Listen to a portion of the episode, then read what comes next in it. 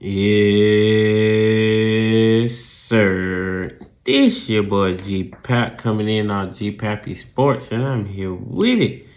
I'm here to talk about your boy Sergio, aka Gunna, man. Your boy Sergio Kitchens, man, got released a few days, you know, after being in jail almost a year, dealing with this YSL RICO case, which I've learned recently is not even a federal RICO, it is a state RICO, which is a big difference. So, you know, one of the little, you know, things to throw out there right now before I even get more on this video, because, you know, it's a serious situation. So, you know, prayers out there to the family of everybody, you know, affected, you know, from the victims, you know, to even YSL members, you know, their family, you know, you know, watching and hearing this stuff over, you know, the few days I have learned to respect, you know, you know, family and, you know, people, you know, you know, emotions because it's, you know it's a sensitive world we live in, but it's also a a crucial and an evil world we live in. So you know, people can be quick to be on your side, and you know, in a heartbeat, they can be against you. So you know, just me putting that out there, you know, so just you know, thoughts, prayers to the you know the family of YSL members, and also free everybody that needs to be free out there, man. I got a couple of people I know out there that, you know, going through, you know, hard times and, you know, in the cell in the prison system. And, you know, the prison system is a hard system, you know, it's a, a lose-lose situation 95% of the time. But, you know, most people, you know, learn the, the law system, you know, through experience. I've learned it through experience. You know, just, you know, thoughts and prayers out there before I get into this, you know, topic because it's a you know it's a serious situation and it's you know still ongoing at the same time. So you know there's rumors you know going around that Gunna's a rat or a snitch. You know he got out. You know and even me you know I was kind of confused of you know how it happened because he basically said you know YSL is a gang, which you know I thought you know we kind of knew that, but at the same time we didn't know that. But now we know.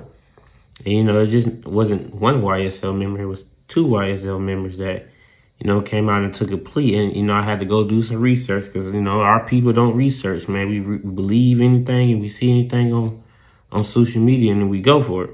So I did some research and, you know, to realize he, they didn't just take a regular plea. They took a, let me look at it real quick, a Alford plea deal, which is a Pacific, you know, plea deal, which is not even a right to get an Alford plea deal. It's up to the prosecutor, up to the judge. So, you know, once I learned that, okay, that's a flag, you know. It's not even in, you know, the uh, defendant's hand. It's up to the judge and the prosecutor to even put this type of plea out. And I had to go do some research on the plea. And, you know, it's also known as a bless, a best interest plea. You know, it, it registers a former admission of guilt towards charges and criminal court while at the same time the defendant expresses their innocence. So it's a similar to a no nolo con- contendere. I'm sorry for my southern accent and my speech problems, but you know it happens. But you know, basically, so in other words, basically pleading guilty but not guilty at the same time. So you know, we had to break that down. You know, so now we know what had happened.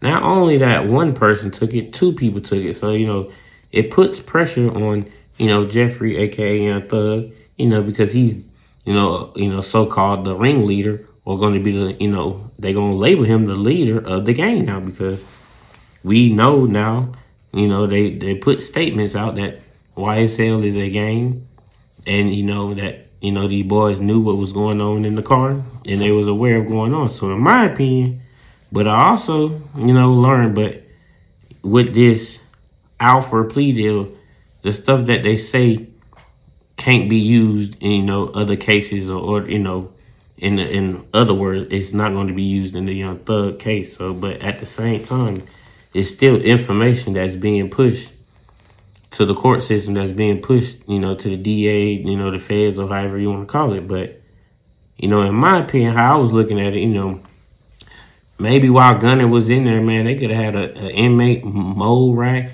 They could have been, you know, spying on him. You, you know, he could have said something, you know, that can trigger like, okay, we can give him this plea deal because, you know, in my opinion, why didn't why didn't he been take this plea deal?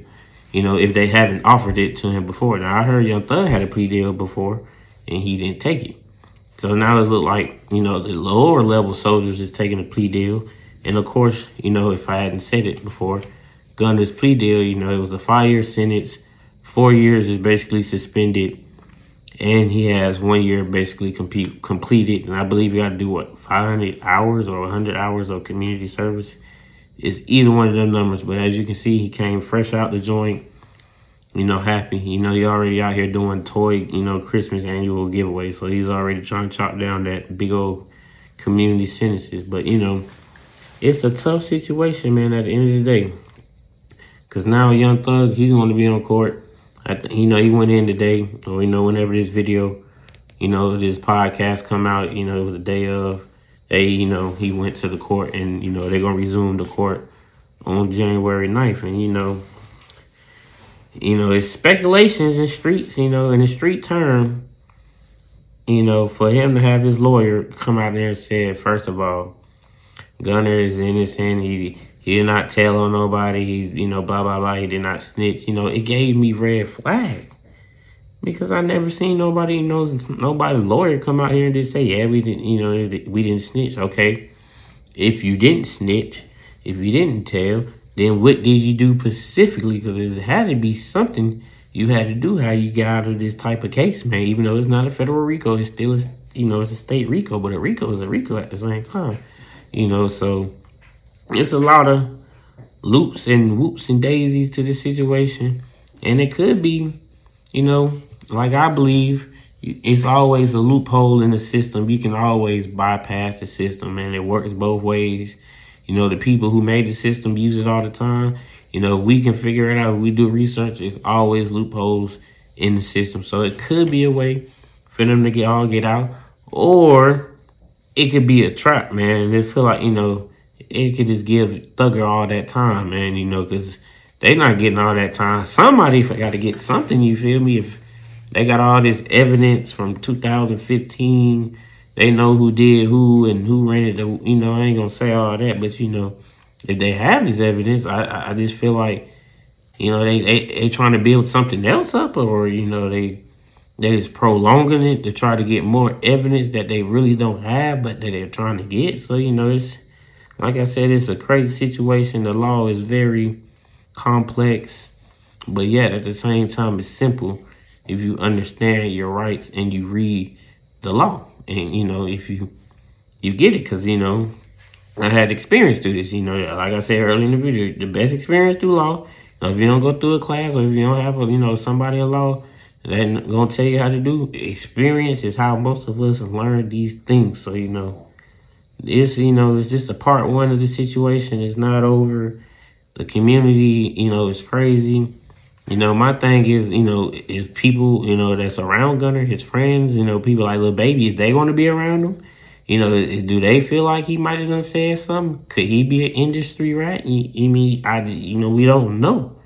You know, so, you know, it's just going to be speculation to see how all this going to approach over these next few weeks and months. And, you know, to see if, you know, anybody from the rap game is even going to communicate with Gunna after, you know, these accusations, man. And, you know, got the hip hop community kind of upside down. So, you know, we'll figure this out, you know, in due time. But, you know, this is uh, another podcast episode for your boy, G Pappy Sports, coming in off here. So, you know, you make sure you follow, subscribe to G Pappy Sports, all social media platforms, all podcasting streams, what Pandora, Spotify, Amazon Music, Apple Podcasts, iHeartRadio. We on the whole nine. So, you know, check that out. So, you know, your boy G Pap out.